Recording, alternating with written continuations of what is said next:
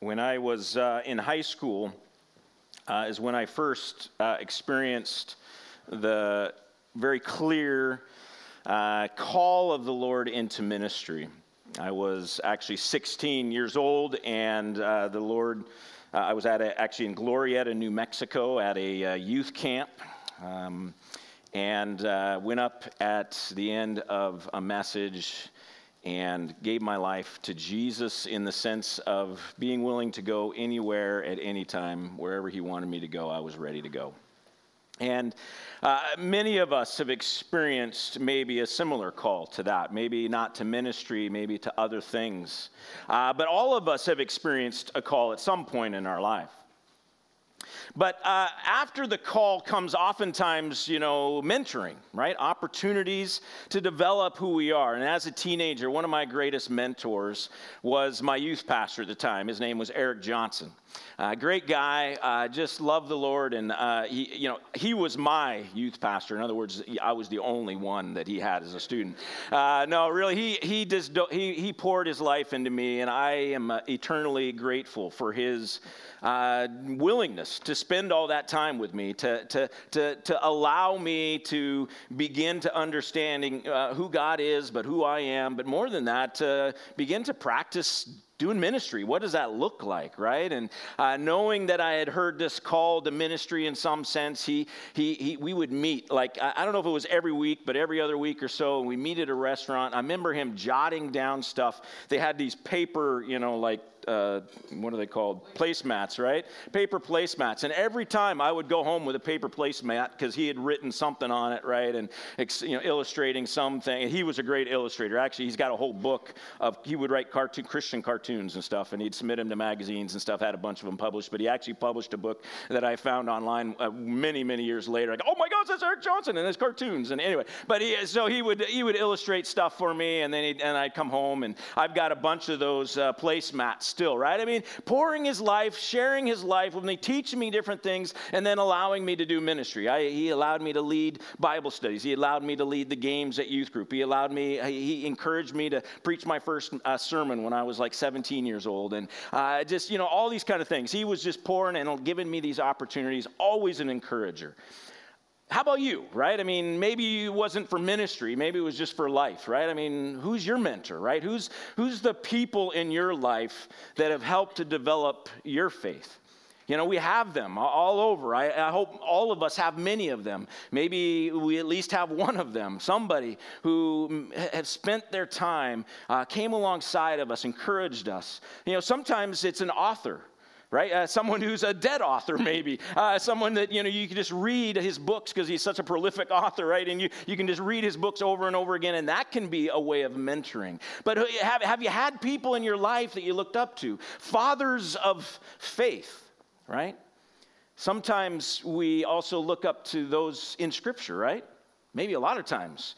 You know, you look at someone, a character in Scripture, and usually it seems to be Old Testament characters, but sometimes New Testament. You see these guys, and you're like, oh my gosh, that, this guy is amazing. Like, I've always been so impressed by Moses, right? I mean, this is amazing. Maybe, maybe you too, but just, uh, it was like, wow, the stuff that he was a part of and the stuff that he did and that God was doing through him and all this kind of stuff is amazing, right? And so we have, uh, you know, maybe that's part of our fathers of faith as well. And in reality, right, all of us are really dependent on these biblical characters, these fathers of the faith who have lived this life following the Lord before us.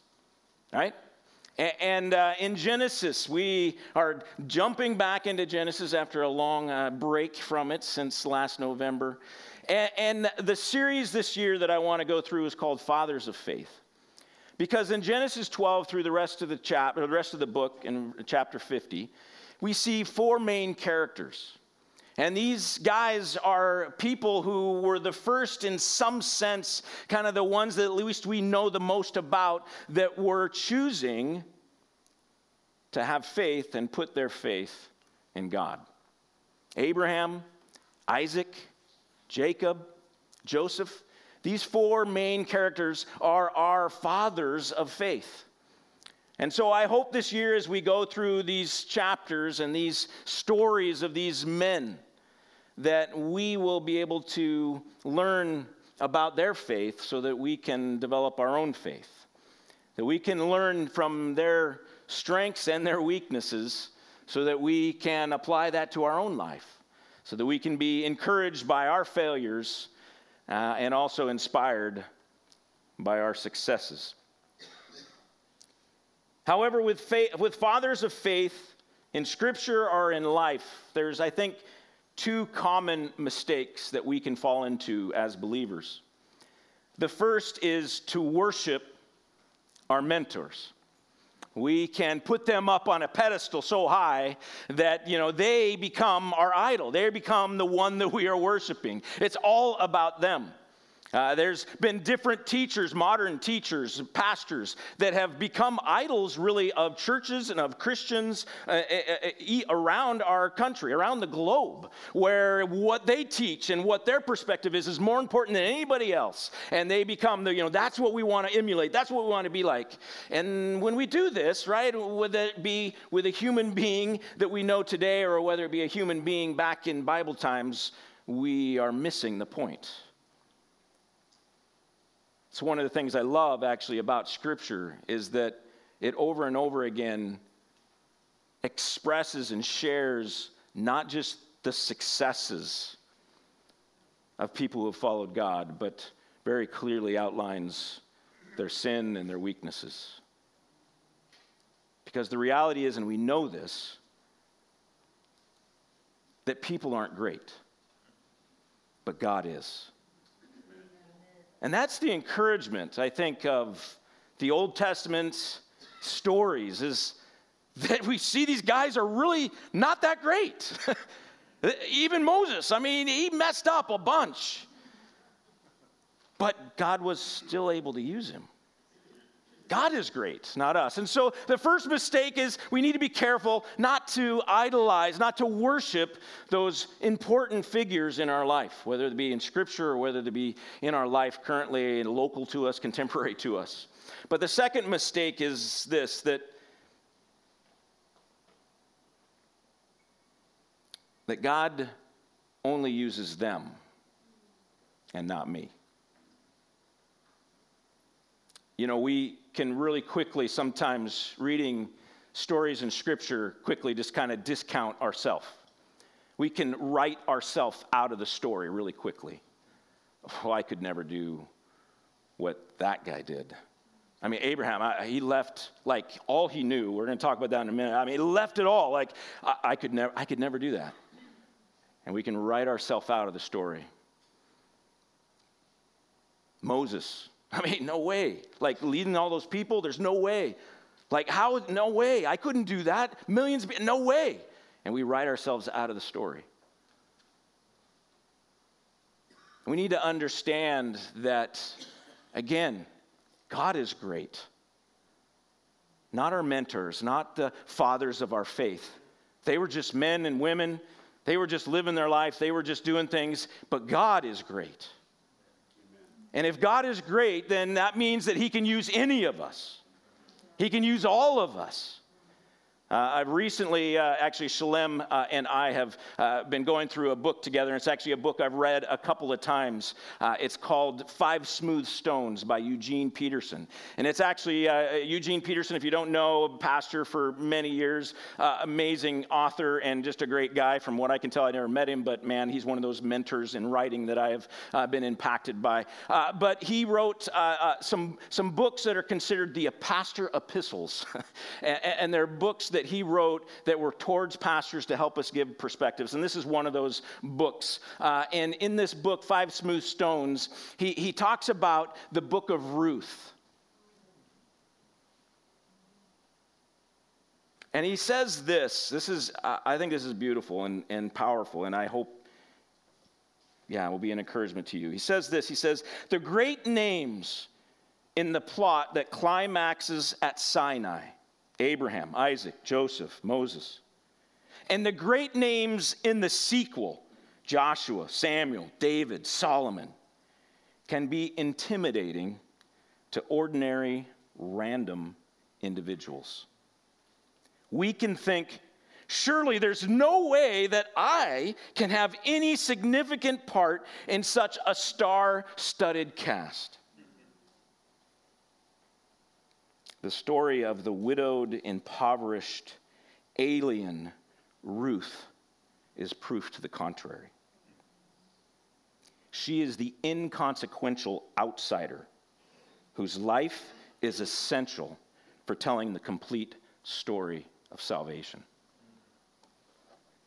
May we not write ourselves out of the story. May we think we have nothing to contribute. Our lives may be very ordinary and normal and don't seem to be very exciting. But here's the reality and the truth if you're following Jesus, your life has powerful meaning, powerful consequences.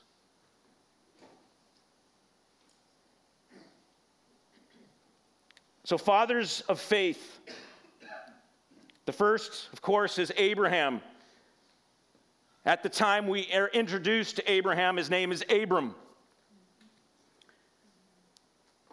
So let's turn to Genesis chapter 11, actually, before we get to 12, because there's a little bit of history on, on Abram that I want to go through before we get to chapter 12. And so, uh, towards the end of chapter 11, we uh, see a, a, first mention of Abram and uh, some of his family and what's going on. So, 11, 27 to 30. Now, these are the generations of Terah. Terah fathered Abram, Nahor, and Haran, and Haran fathered Lot. Haran died in the presence of his father Terah in the land of his kindred, in Ur of the Chaldeans. And Abram and Nahor took wives. The name of Abram's wife was Sarai, and the name of Nahor's wife was Milcah, the daughter of Haran, the father of Milcah and Iscah. Now Sarai was barren, she had no child. So we see, first of all, that uh, Abram and his family came from the area of Ur of Chaldeans. This was a ancient city, actually, that had existed for a thousand or so years before Abram even came on the scene.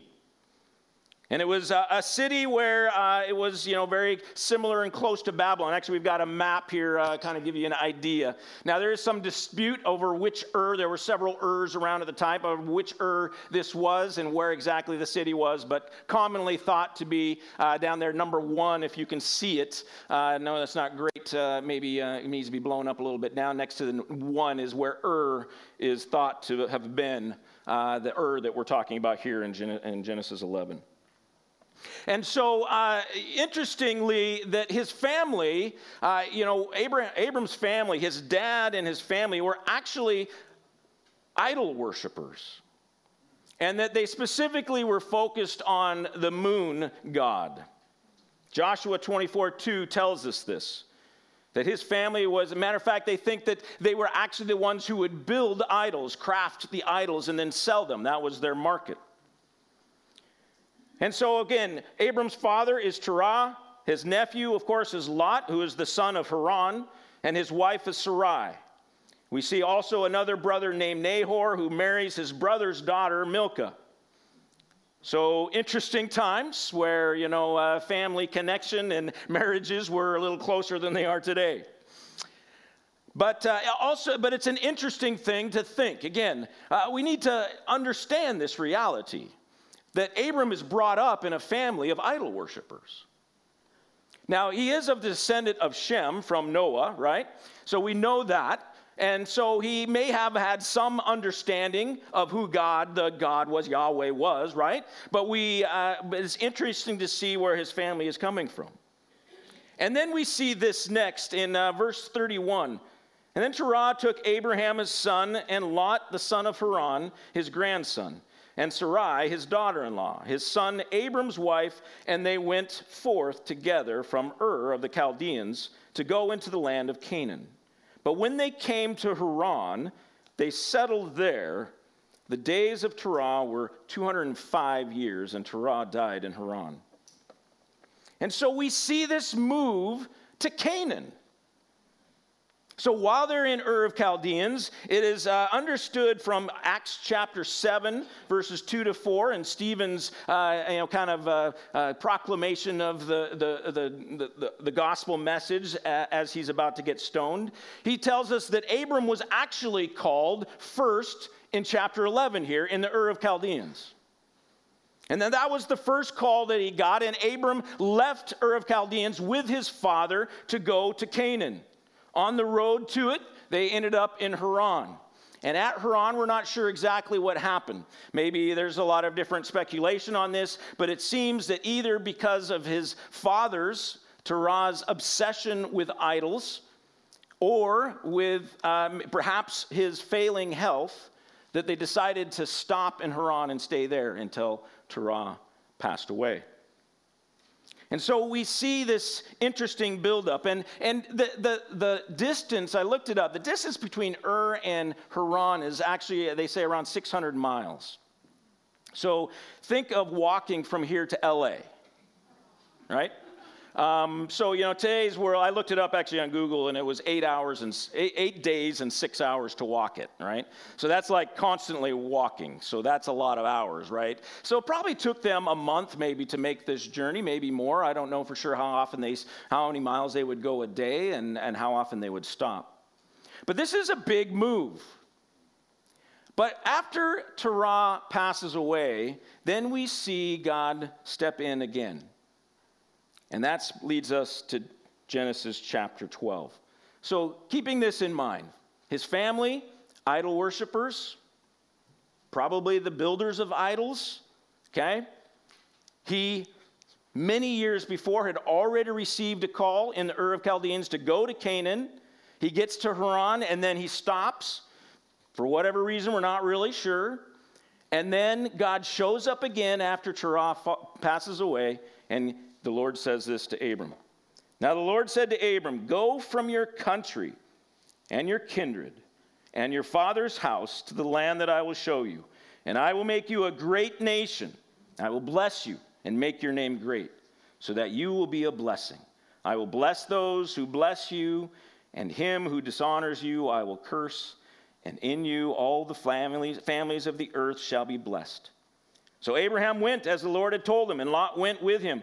Abram was 75 years old when he departed from Haran. And Abram took Sarai his wife, and Lot his brother's son, and all their possessions that they had gathered, and the people that they had acquired in Haran, and they set out to go to the land of Canaan.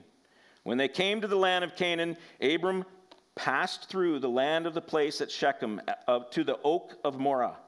At that time, the Canaanites were in the land. Then the Lord appeared to Abram and said, To your offspring I will give this land.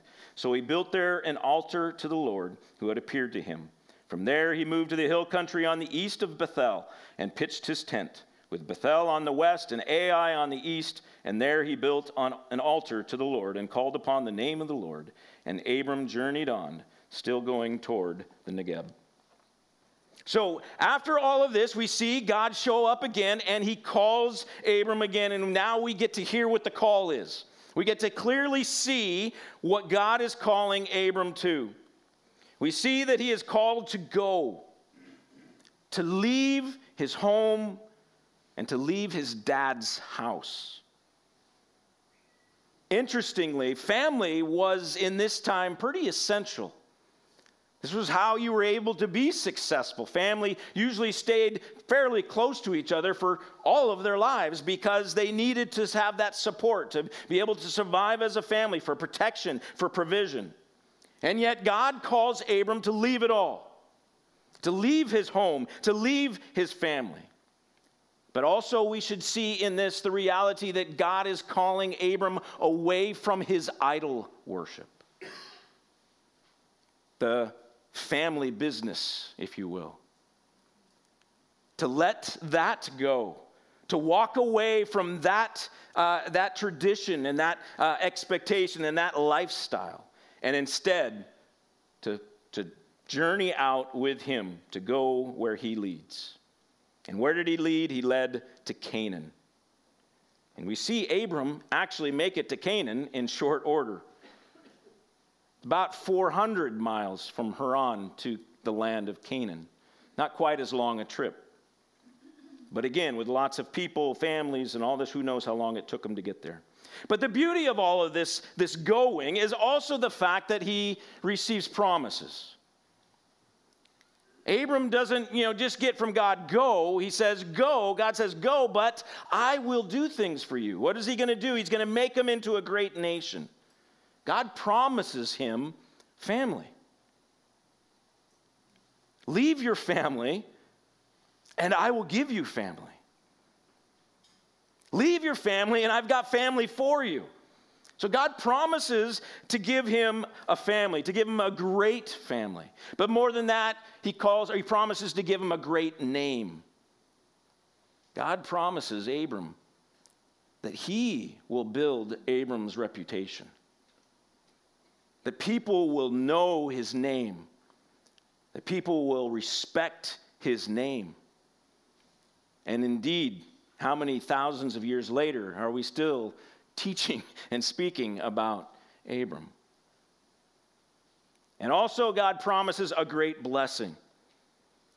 God promises to bless Abram. Go, and I'll bless you. I'll take care of you. Don't worry, I've got you. But more than that, the amazing thing is that I will also bless others through you. That, that, that, you have within you the capacity, I'm going to put within you the capacity not just to be blessed, but to bless. Beautiful promises. Of course, we see also this promise of land that there will be a place for you, that I will have that place there for you. I'll give you this land. Beautiful thing. But what I really want to zero in on, this is what God is calling Abram into, but I want to zero in on his faith. Because Abram steps out, he chooses to leave Haran. If you go back before that, he chose to left Ur of Chaldeans, and you assume with the, the mindset he was going into Canaan. Something happened and he got stopped, and then God renewed the call, and he said, Okay, I'm going. Abram believed God. He believed that what God said he would do. This is the cornerstone of faith is that we take God at his word. That when he says something, he will make it happen. He will do it. If he promises it, he's going to he's going to do it for us. This is why the promises of God are so important for us to understand. Because those are the things that we can hang on to as we are in trouble, as we are struggling. Abraham believed God.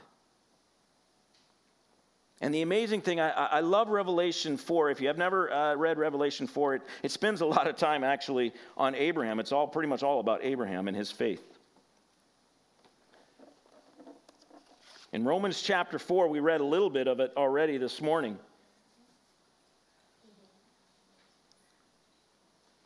For what does Scripture say in verse 3? Abraham believed God, and it was counted to him as righteousness. It was counted to him as righteousness. Abraham believed, and he was declared righteous. The, the, the amazing thing is, is this promise comes, this call comes before the law is given. This is before Moses. This is before Exodus. This is before Mount Sinai, when we get all of these laws and we get the Ten Commandments, where God clearly lays out what is right and what is wrong. Now, it's not that they didn't have any kind of idea of right and wrong in the time of Abram, but it hadn't been written down, it hadn't been laid out, it wasn't clear. And Abram was called to go. And just by simply going, he was deter- declared righteous. Not because of how he lived, because we will see that over and over again he mm, stumbles a bit from our understanding of the law nowadays, right? And we can look back and say, okay, that was probably not the best thing. But those things didn't interrupt God's fulfilling of the promise. And those things didn't actually interrupt Abraham being seen as righteous.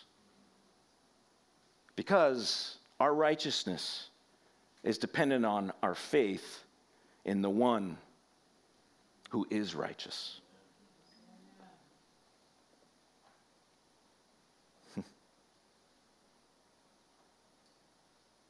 Abram is a beautiful example, I think, for us today. Because, as we know, the reality is all of us have been called. Everyone here. Everyone is called. Now, some of us may in this room feel like, no, God's never called me to anything. I, I, he's never called me to leave my family. He's never called me to do this or that. He's never, I never felt like God even said anything to me. No, God is calling. We may not hear it, but God is calling, and He has called all of us. He desires that none should perish. He wants all of us to come. And what does He want? He wants us to simply follow Him. What is Jesus' words? Take up your cross and follow me in Matthew chapter 16, verse 24. We all have been called to follow. It's the same call that Abram received. And the promises are the same as well. Jesus tells us to follow him, and we need to make that choice. The choice is simple is to follow or to not follow. Abraham's righteousness was not based on his ability to do right things, but his righteousness was based on the ability to believe that God is who he says he is and that he will do the things that he says he will do, and then he would go. He would leave his family and he would follow wherever the Lord led. That is the same choice we all have, and in essence, maybe the only choice we can make. The choice, the most important choice that any of us can make, is whether we will surrender our will to God or whether we will allow Him to be sovereign of our life, to be in control. Do we surrender or are we going to be in control? I just said same thing twice. That was kind of weird. Sorry about that. there was no or in there. I don't know why. There, Anyway, so do we surrender or are we in control? we let Him be in control or are we going to be in control? Thank you for, you know, like going with it, though. You, you got it. And it's big and small things that God calls us into. The big one, of course, is follow Jesus. But then after that, there's so many other times when He calls. He calls us sometimes to leave our country, indeed. Last couple weeks, we saw people that God has called out of their homeland to go to strange lands to share the love of Jesus with others. But sometimes He's just going to call us to get off our couch. That feels like leaving, leaving our homeland. yeah, exactly. Sometimes he calls us to leave our family, literally, to live in a different town, city, state, country of your family. Other times, he just wants us to leave our family dynamics. Maybe the dysfunction of our family, the sinful traditions of our family. On the other hand, sometimes the going looks like staying. Sometimes we need to stay in that location, even though everything inside of us is telling us we want to go. But God says, stay. Sometimes it's staying in a relationship that's no longer easy. Everything inside of us says, go, get out of this relationship. And God says, stay. Sometimes it's to start something new, sometimes it's to end something old. All of these things God calls us to, they're part of following Him. The beauty, the beauty of following God is it's not just a simple beginning, you know, God fo- follow Jesus, pick up your cross and follow Jesus. But when you're following Jesus, the instructions continue. As we live our life, we find that, you know, he, he speaks here, he speaks here, he directs here, he moves here, he, he, he gives us words, he gives us strengths, he gives us abilities, he gives us weaknesses, he whatever. I mean, we kind of keep bouncing around, right? The, the instructions continue. We're never alone. And again, we get the promises. We are children of the promise. not children of the law. We're children of Abraham when we choose to follow Jesus. That means that we get adopted into this amazing, great family of God. We get a family. He may call you to leave your family, but He's got a family for you. It's a beautiful and powerful and a, wonderful thing, and sometimes dysfunctional too, but it's, it's family. He's got it for you. When we follow Jesus, he also promises a great name. And we, as followers of Jesus, Revelations 22 says that we get his name. What a great name. It is not about us leaving legacies so that people will remember us. It's about us leaving legacies where people will remember him. And we get the great promise of blessing. Not only the amazing grace that we receive, but the opportunity then to pass that grace on to others. That as we are blessed, so is the world.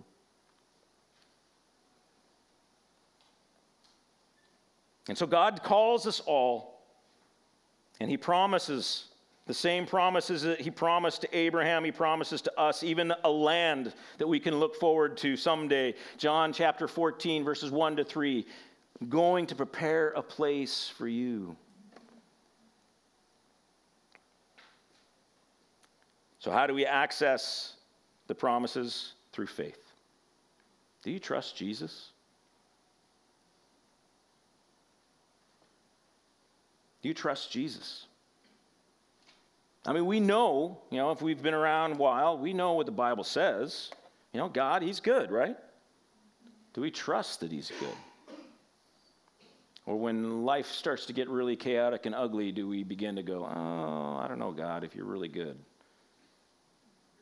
Do we trust that He loves us? Do we really trust it? Trust that He's sovereign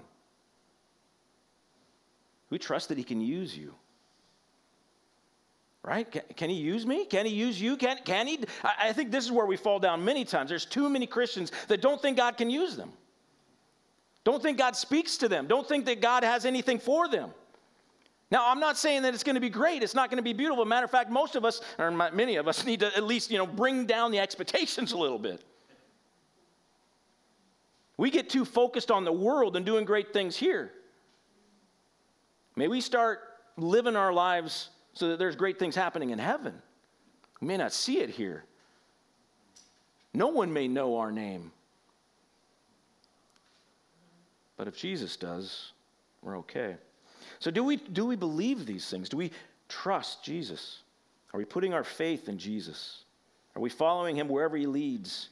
Are we focused on him? Are we listening and trusting that he is righteous? Even when I'm not.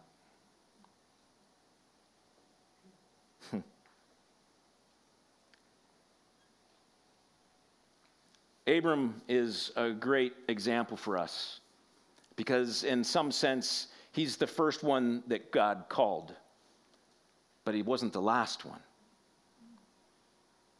And with that call and the promise, we can step boldly in because we have the example before us.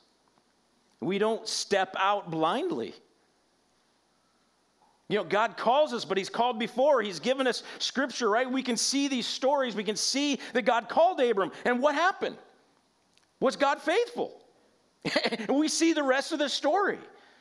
You know, the amazing thing is, is some of the promises Abram never fully got to realize while he was alive. But all of those things came to be. Again, what are we looking at? Our eyes in the world, the physical? Are we recognizing the spiritual things that God is doing? He, the, the story of Abram gives us this span of a lifestyle, but more than that, of generations to prove and to show, to reveal that God indeed is faithful, that He will do what He's promised. And so we today get this luxury of having examples. That when Jesus calls us to do crazy things, things that doesn't make sense, things that are hard for us, things that we're not equipped to do, things that we can't do on our own, that we know that he is faithful. And if he's called us, he will use us for his glory.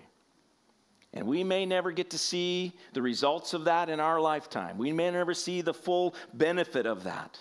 But God is good and he is faithful.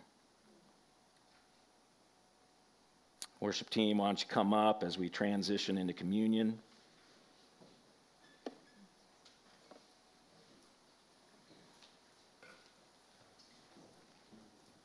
Have you experienced the call of Jesus? Have you heard his voice? This morning, as we practice communion, take time to have this meal together. It's for the ones who've been called and who've responded with faith. So if you are, if you have responded, if you have believed that Jesus can do what he says he's going to do, and have stepped out and followed him, then you're welcome to join us this morning for communion. You don't have to be a member of this church or any other Alliance church. You're welcome. But as we do so, I, I, my hope uh, maybe this morning is for us to remember. Remember his voice, remember his call. And the amazing thing about my first call to ministry is that the call hasn't changed. It's been 40 some years. and it's still the same. And I'm still ready and willing. Go wherever God leads to do whatever He calls me to at any moment, any time.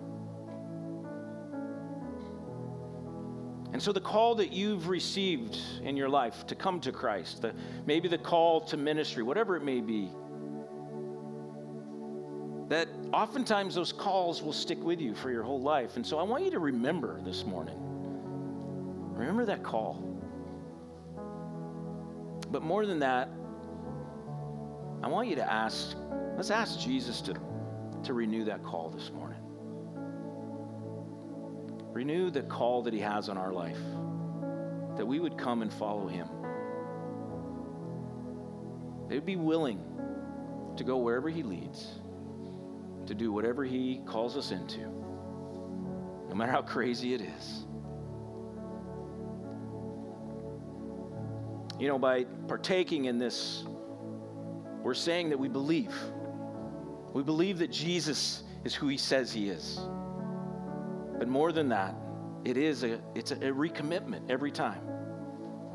Jesus, I believe who you are.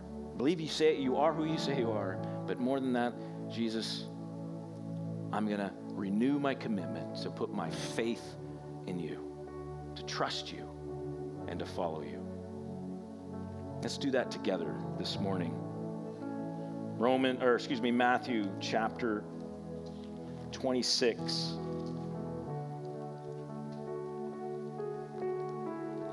Jesus is with his disciples here, and just to remind us of the beginning of this communion.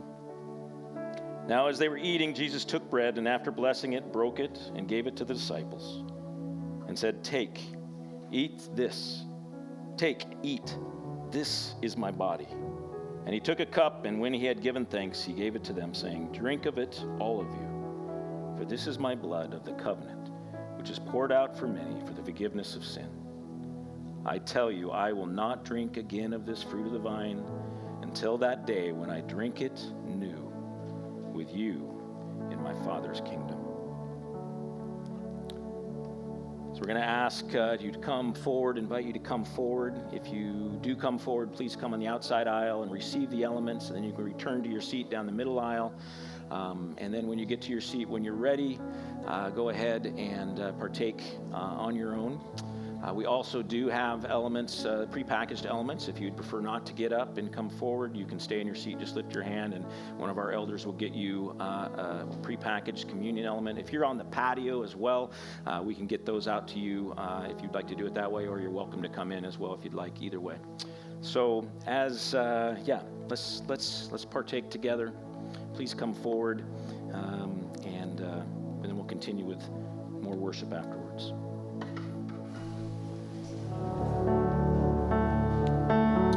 Heavenly Father, thank you so much for calling us, Lord, that uh, you are the one who pursues us, that you really seriously desire that none of us would perish, that you want us all in your family. You want us all to be connected to you. You want us all following you, not because you're arrogant and, you know, whatever and prideful, but because you want to bless us. You want to love us. You want to pour that into our life. You want to give us great things. You've got so many promises for us. So, Lord, help us to respond. Lord, if there's anyone in the room that hasn't initially made that response to choose to surrender their life to you, I just pray that you would continue to call them, and maybe this morning is the time.